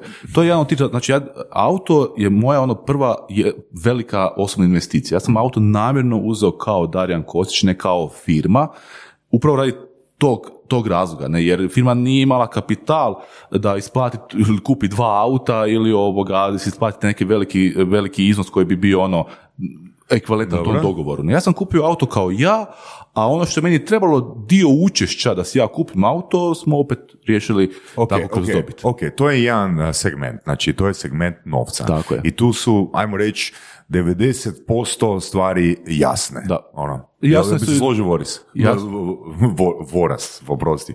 To je kombinacija Voris i Voras. Znači, tu su stvari jasne, jel se slažeš s tim? Pa, slažem se totalno, zato što mi to se čini jako, jako praktično pravilo. Transparentno Znači, je, jasno je. a, ono, tipa, možemo sad pričati, ne znam, nekom ono sad, jel, ko radi više, ko radi manje, Ne, ne, čim ne, su pare, to- tako to- ali ja- kao ja- praktično pravilo je fantastično. Ok, aj- ali ja bi još. Ovo je druga znači, stvar. Ovo je druga stvar.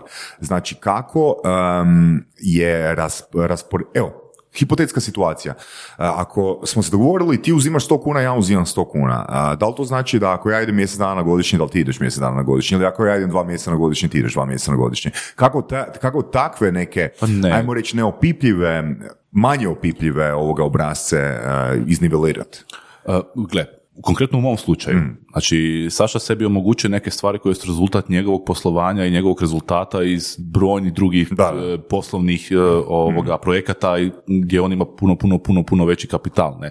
Ja tu nemam šta, niti, znaš, ono, sad on ide na, u Ameriku, e, idem ja u Ameriku. Znaš, ono, ne, znači ono što dolazi iz naše firme, mi dijelimo po pola u vidu novca, u vidu e, obveza, tu smo se drugačije dogovorili. On je strateški partner, on nije operativni partner. Što znači strateški partner? Strateški partner, e, se, od, od njega se ne očekuje da on ništa operativno radi u firmi. Njegov posao je da on bude e, support u smislu savjeta, konzultinga, povezivanja, otvaranja vrata i to je to. Sada će on ono doći kod nas i tamo nešto raditi fizički ili ne znam šta, to nemamo, to nemamo ovoga očekivanja, to smo se vam tako i dogovorili. Ne? Tako da, kad se te stvari jasno tako riješe, e, recimo imaš slučaj gdje, ste, gdje su oba partnera operativna, na primjer Ilija Brajković i Petar Bogdan. Oni su oba operativna u firmi i ovoga, oba rade u, u, u istoj firmi, ovaj je zadužen za ovo, je zadužen za ovo. To nije kod mene slučaj tako kod Saše. Znači, Saša je ono, Saša, glede, konkretno glede biznisa, Saša ja se možda vidimo jedanput mjesečno na sat vremena gdje ono, dođem sa budžetom, tablice, evo, ovoliko je prihod, ovoliko je trošak, ovo je dobit i to je Ok, sad bi neki ljudi možda mogli, neki slušatelji a, bi mogli komentirati u smislu a, Saša ništa ne radi. Saša, Mislim, Saša- mogli bi, ne- ja Saša- nisam, ja nisam Da, da, da, rekao- mo- možemo mogli pričati bi, o tome. mogli bi komentirati, e, Saša ništa radi. Saša- Saša onako uzima 50% a, svega što ti odradiš. Da, ako to misli tako, ne bi Evo, da, znači, Ne treba ići u biznis, Ne, da, mislim, a- ako to gledaš na taj način, za jednu osobu poput Saše, ne bi se sad to Saša ili neko drugi, ne. Znači, bi ti sad rekao ono, e, da ja ne želim te deske u firmi, on neće niš raditi. Da, da, znam. da, Znači, da, samo, samo Saša- želimo pojasniti da, da, da. što je to strateški partner Saš- i koja je vrijednost strateškog E, partnera. s- strateški partner poput Saši i osta, brojnih ostalih sličnih poduzetnika donosi jednu iznimnu vrijednost. Mhm. Konkretni primjer, opet za Eva Filtere, na primjer. Mhm. E, mi smo ulazili, pokušavali ući jednog partnera, odnosno otvoriti jednog e, našeg veleprodajnog partnera. To je bila jedna e, ljekarna neka o, u nekom gradu, ne mogu se sjetiti gdje. I mi njima šaljemo ponudu. I sad zove gospođa, i ovo to mi je malo skupo, nije planirano, ovo ono, javit ću vam se. I zove telefon, zvoni telefon za pola sata. Joj, pa ja sam vidjela vama, a piše dolje u ponudi uprava Darjan Kojić Sasa Cvetović. I ona ga zna. Prati ga na društvenim mrežama ili nešto preko Instaka radila s njim i tako da, nebitno. Ali čim je vidjela njegovo ime na našem pravnom dokumentu, odnosno ponudi, to automatski, automatski znači veće povjerenje prema nama, jer osoba poput Saše ne bi gurala i ne bi se vezala uz nešto što je upitno ili što nije kvalitetno. Ne? Tako da ljudi poput Saše koji nužno ne rade u firmi nešto operativno, donose jednu og- ogromnu Da vrijednost. li bismo mogli onak reći um, da je on zapravo na neki način naplaćuje franšiznu uslugu? Apsolutno, svoje ime i prezime, da. Pa ono, razmisli malo. Ne? Jel se to zove franšiza ili to više kao konzultacije, konz- konzultacije odnosno Ali, brand? ali konkretno, brand. da, ali brand, franšiza je brand. Ne? Mislim, za, franšiza, pa ti pa vidiš- franšiza ne postoji dok ne postoji brand. Aha, da Zašto neka- radi franšizu ako ne postoji brand? Kao neka firma vezana uz njegov brand, pa onda i ta Tako firma je. da... Pa, Pa, mogu pa možemo reći, pa ja, ja da, apsolutno da. možemo reći da je Saša brand. Ja Ali mogu bi da to. generalizirati. Mislim, kad pričamo o investicijama, kad pričamo o poslovanju, o počinju poslovanja, pogotovo, jeli, um, takva nekakva usluga gdje neko dođe sa iskustvom, a neko zapravo uloži vrijeme, odnosno trud, odnosno je sate da taj biznis razvije, je jako vrijedna i to je a, u većini slučajeva, barem vani, nešto što je jako korisno, potrebno i što se traži. Jer čak je lakše, u mojem osobnom iskustvu, čak je lakše dobiti novac i ništa više, nego dobiti dobar savjet. Apsolutno. Ili dobiti vrijeme. Dobit vrijeme. Pogotovo vrijeme. Danas, da, pogotovo da- vrijeme. Da. danas stvarno nije teško dobiti novac. Danas stvarno, ne, to je fakat ono ne šalim. Znači danas ako ti imaš ono konkretno e, neki projekt e, ili nešto što bi ono je potencijalno e, profitabilno, ti ćeš novac dobiti relativno lako. Ali da ti neko samo da novac, evo ti pare. Ti, e, I, i, I ništa više, zaboravi, ništa više. Ono, vidimo se x Tako, deseti ili godina. čujemo se za godinu dana da ja Dobro, tu neku okej. dobit od toga ili tako. Mislim, velika, velika je vjerojatnost da bez pravilnog guidance ili pravilnog savjeta da to možda neće uspjeti. Dobro, sad ste partneri koliko? 4-5 godina, je li tako? Od 2016. Da. 2016. Ok. A, pretpostavljam da je na početku bilo puno više onak poziva s tvoje strane i tako dalje. Jel se on pokušao kao strateški partner malo ograditi, daj ne me Darjan pilot svaki dan ili ono, previše me zoveš, daj ajmo se dogovoriti ono, e, ko studentska referada, ono, primamo ovoga studente petkom 10 i između 11. 10 i 10 i 30. Da. I to je još jedna stvar koja kod njega me e, ovoga totalno ono uvijek e, pozitivno iznenadi. Znači, mislim sad stvarno mi puno, puno, puno manje pričamo o poslu. Ne, puno, puno manje. Ali to u početku, baš to što si rekao, znači ne. Znači ja sam kod njega ono banuo usred ono dana, jer tu smo u istoj zgradi praktički, banuo sam ono u ured, rekao imaš pet minuta, ima i ti pet minuta se pretvori ono u sat i pol. Ovak, ne, sam ono. Znači čovjek koji ono ima toliko firmi, toliko ove, mene je uvijek čudo kako on ono, znači ti na, ja, ja na njemu nikad nisam vidio da se on, ja kad sam pod stresom, kad mi neko dolaze, ja sam pod stresom, neka gužva, ja, ja sam ono znojim, ja sam ono, na meni se to vidi fizički, da sam ono uzrujan, da... A riješit ćemo to Darija, ne Da, brini. da, da. Evo Boga. I ovoga, Da. on nikad nije ono pokazao tako da je ono e, e, e, nervozu ili nešto, kužiš, Da, vezano na tu temu, a, imam jedno iskustvo razgovora s našim a, gostom a, Jeretom Bobićem. Znači čovjek ima, sad nismo sigurni, niti on sam nije siguran da li ima 10, 15, 20 firmi, nije bitno i uglavnom firma su, firme su u partnerstvu, osim jedne firme. Da, to je znači sve firme su u partnerstvu. Epizoda jako dobra, Da, da. serijski poduzetnik. I ovoga, ono što sam pričao s Jeretom je mm, di nastaje problem kad imaš puno biznisa i pogotovo ono u partnerstvu si sa drugima. E sad pazi ovo, ajmo reći da u biznisu 2 ti zarađuješ, ajmo reći, 500 kuna sat. ok? U biznisu 5 ti zarađuješ 1000 kuna sat, a u biznisu 17 ti zarađuješ 25 kuna sat. E, a imaš partnera. I sad, kako iznivelirat, znači što je tu bitno? Jer ti znaš da ako ćeš staviti svoje vrijeme tamo gdje je 25 kuna sat, znaš da gubiš s druge strane ono onih 500 ili 1000 kuna sat. Ali opet, to je tvoj biznis i to je vrijeme koje ti moraš izdvojiti.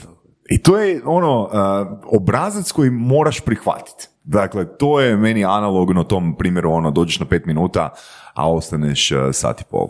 I ostanete u razgovoru sat i pol. ne? Apsolutno, mislim i sad imamo takve mi situacije, ok, nema 15 firmi, tu sad tri firme, ne, uvijek jedna ono e, e, je malo slabija, jedna je jača, jedna se vuče, drugoj treba pomoć, malo i tako dalje, ne. Mi jednostavno pristupamo ono, e, svakoj se trudimo ono da dat najbolje, najviše vremena. Naravno, ja kao ja ne mogu biti operativan u, u, u sve tri firme, zato smo postavili direktore. U agenciji imamo direktora, u toj Jel to neki savjet od Saše uh, za postavljanje direktora? Pa ne, to, to, to je moja inicijativa bila. Ok. Kako ste našli direktore? Uh, to su bili ljudi koji su već radili unutra. Ok. Znači, to su, znači, u jednom trenutku sam ja vodio operativno tri firme. Ja sam pucao po šavima. Ja sam bio strašno nervozan, uh, nisam mogao, nisam jeo, tu sam izgubio puno kila. Uh, to, to je bila jedna dobra stvar zapravo. Ovoga, ali ono strašno nervoza i ono, meni su ti ono, ljudi pričaju on, pa ti je ono, ono, koliko ti zarađuješ, ono, 100 tisuća kuna mjesečno, Kol- koliko radiš i koliko si ono pod stresom i tako dalje. A zapravo onak, realnost je puno, puno drugačija.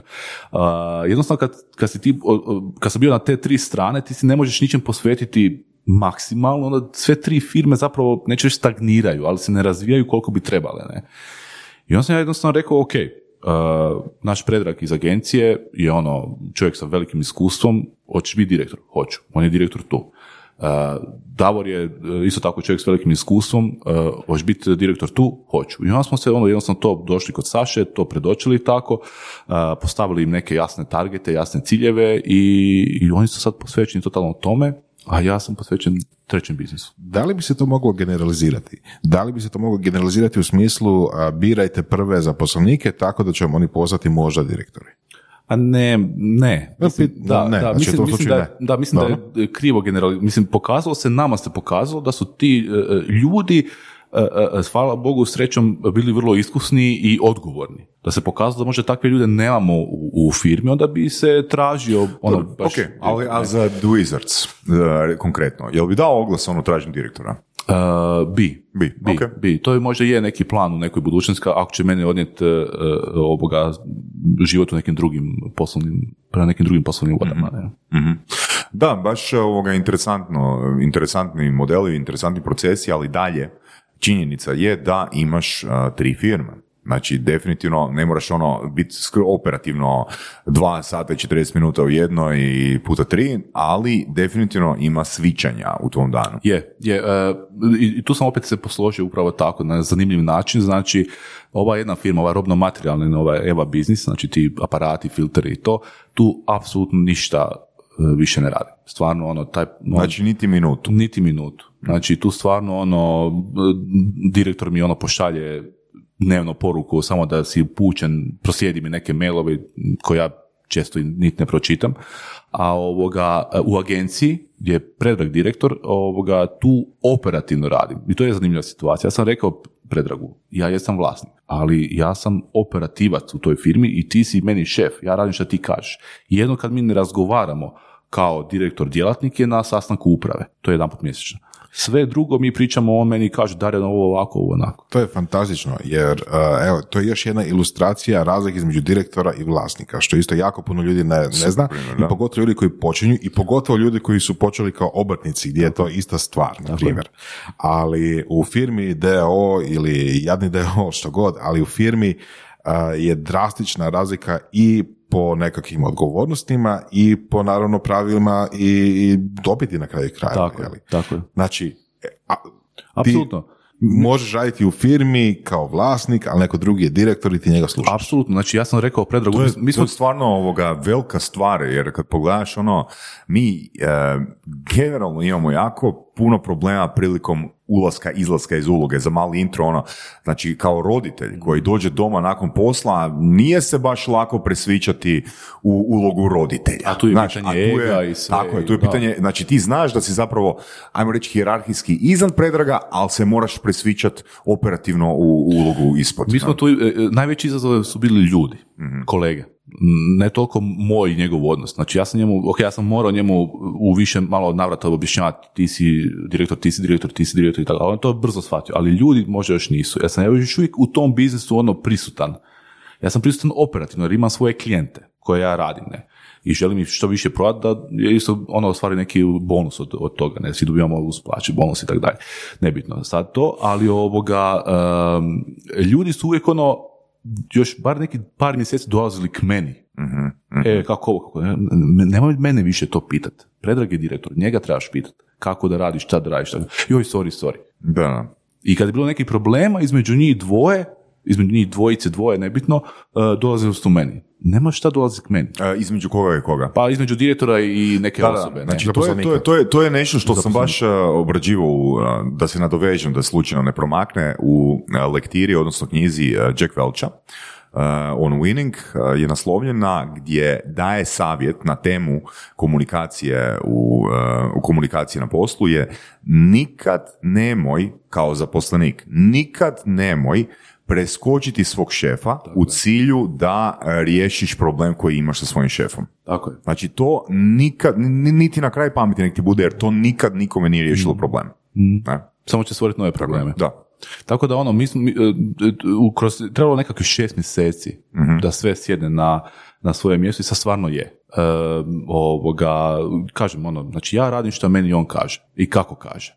E, on je odgovoran za budžet. Da ja sad, da mi imamo neko dvovlašće i tako dalje, ko je odgovoran? Ok, dobro, jeste se kad posvađali? Da. Od kad je on direktor? Da, da, Ok. da, da, da. I kako, kako se to rješava? Znači, ko, jel ti onak, uh, jel te, pone, jel te ikad ponijelo to, gle, ja sam ipak član uprave, ja sam ipak vlasnik. Imali smo svađu upravo na sastanku uprave. I to ono što sam ja naučio kod tebe na NLP-u, to je taj agreement challenge, je, gdje se budući takve stvari više neće dogoditi. Sam ja ono njemu prvi put rekao nešto ne, na neki njegov ovoga, ajmo reći, eh, zahtjev ili inicijativu ili nešto, eh, gdje je on se ono dosta osjetio ovoga eh, ugrožen i, i da se njegova pozicija eh, ljulja, jel? E, tu smo imali taj veliki problem i tu smo, mi smo pričali četiri sata u komadu, ne to rješavali do ono, od nekakvih četiri popodne do osam na večer, ali smo uspjeli riješiti, ne? Znači, ono, a to je bio taj sastanak uprave gdje je zaista, jedno, rekao sam, jedno na sastanku uprave mi razgovaramo drugačije. I samo to jedanput mjesečno. E, o, a sve drugo, ono, e, direktor djelatnik. Svaka čast. Evo, baš dobri primjer. A i to je on isto istaknuo, to je on isto istaknuo da to stvarno nije nigdje na to naišao. Ne? Ja jednostavno nemam s tim problem. Meni je ono želja da se firma razvija.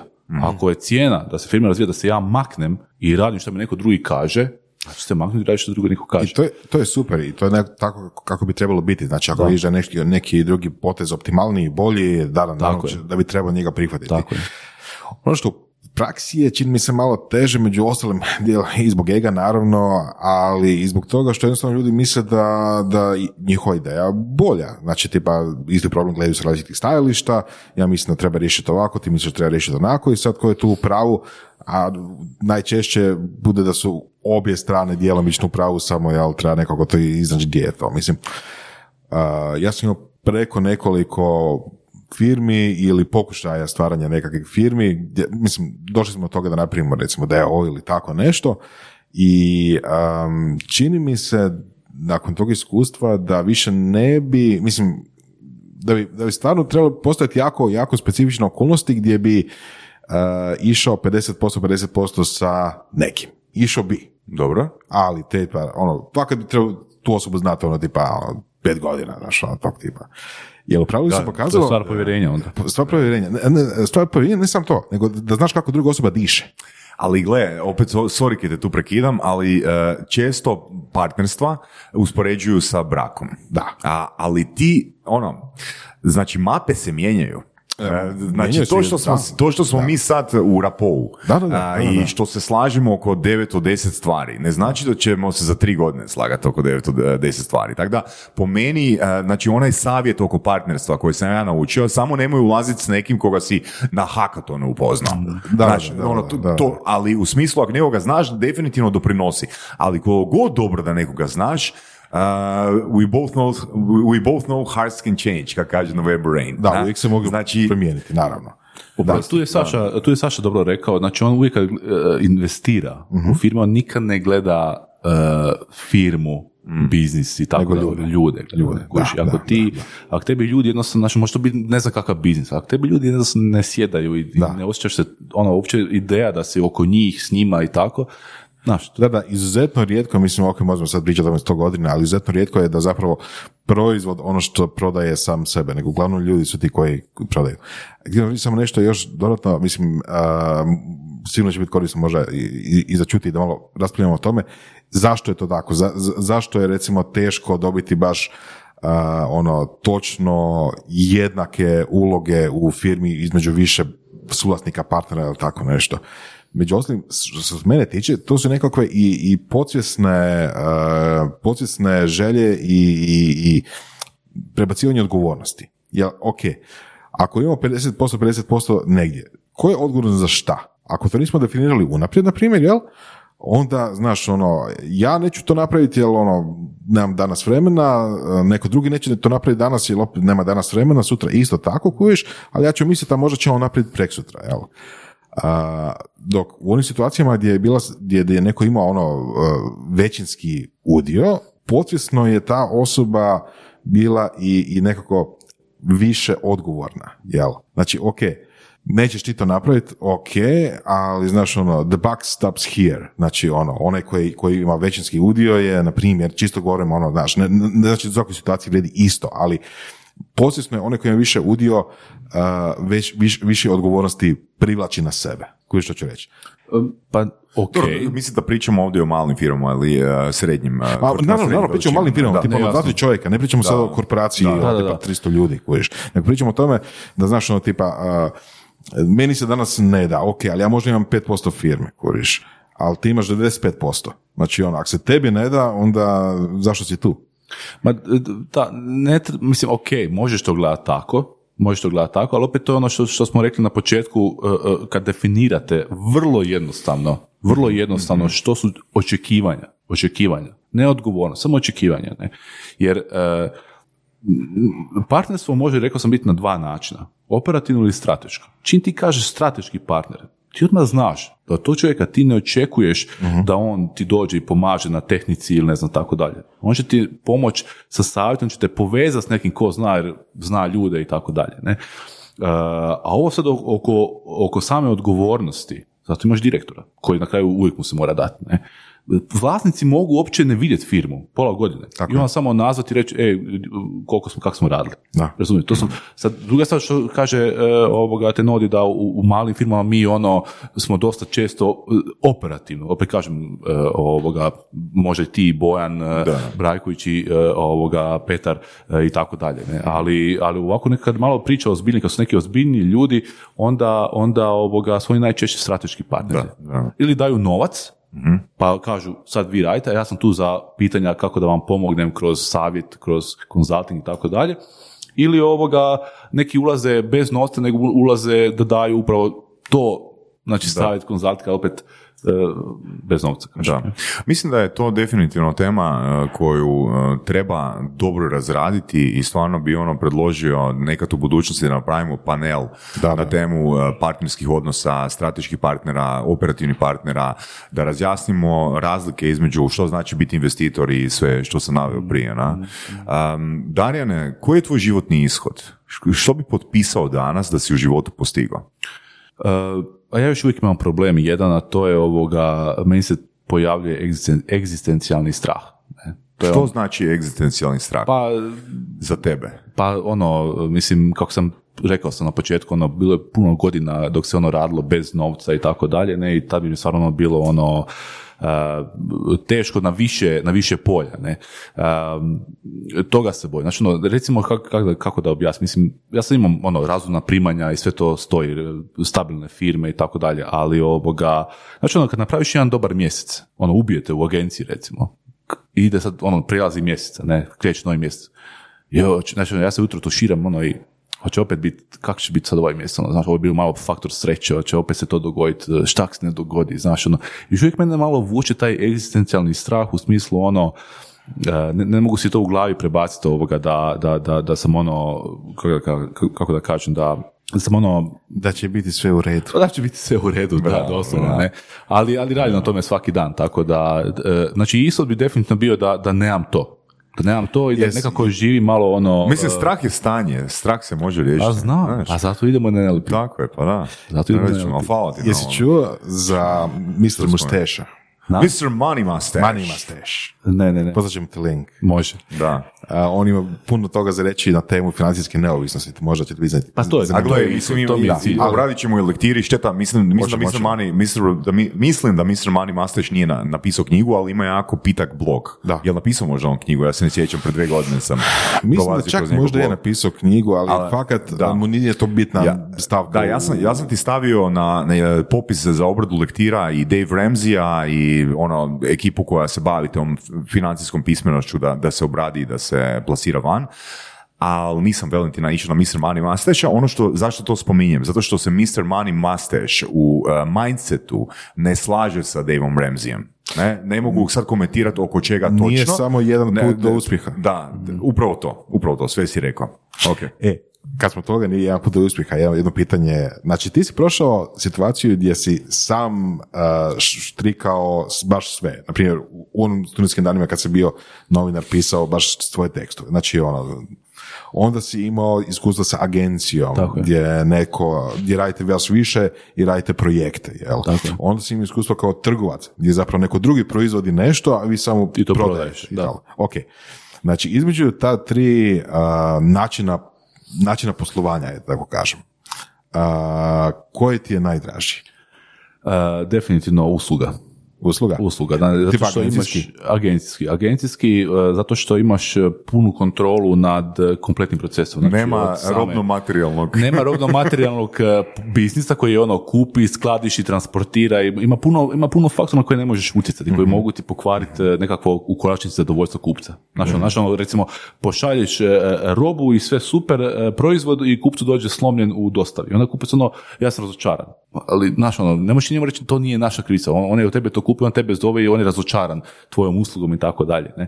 Ali anyway, uh, definitivno usluga. Ne? Znači, ja ne znam, ja, ja sam to rekao i Saši i, i svima, ne? Znači, ok, imamo taj robno-materijalni biznis, ali definitivno ja više ne bi išao u rodno-materijalni biznis, ja ne znam šta bi to trebalo biti ovoga, da, da, da opet ono, uh, ono, se rade ti cjenici, skladištenje, dostava, transport, uh, kupci, ovo, ne, no, to je, to je baš Da, zanimljiva, zanimljiva da, perspektiva. Da, jel? da. I uvijek je na kraju je ono, na kraju je ovoga onaj dio koji je na kraju uvijek i bitan, ne, ona dobit, jel, je e, jako, jako varira, jel, tako da je, puno je tu troškova i tako dalje. Što bi a, napravio da je tvoj egzistencijalni strah nestao? Što je bilo drugačije? Pa sigurno bi ovoga e, puno opuštenije e, e, dolazio na posao, puno si manje taskova zadavao, puno više imao slobodnog vremena i tako dalje. Ono, više uživao u nečem što ono pod zadnje vrijeme jako volim i tako, gejmanje.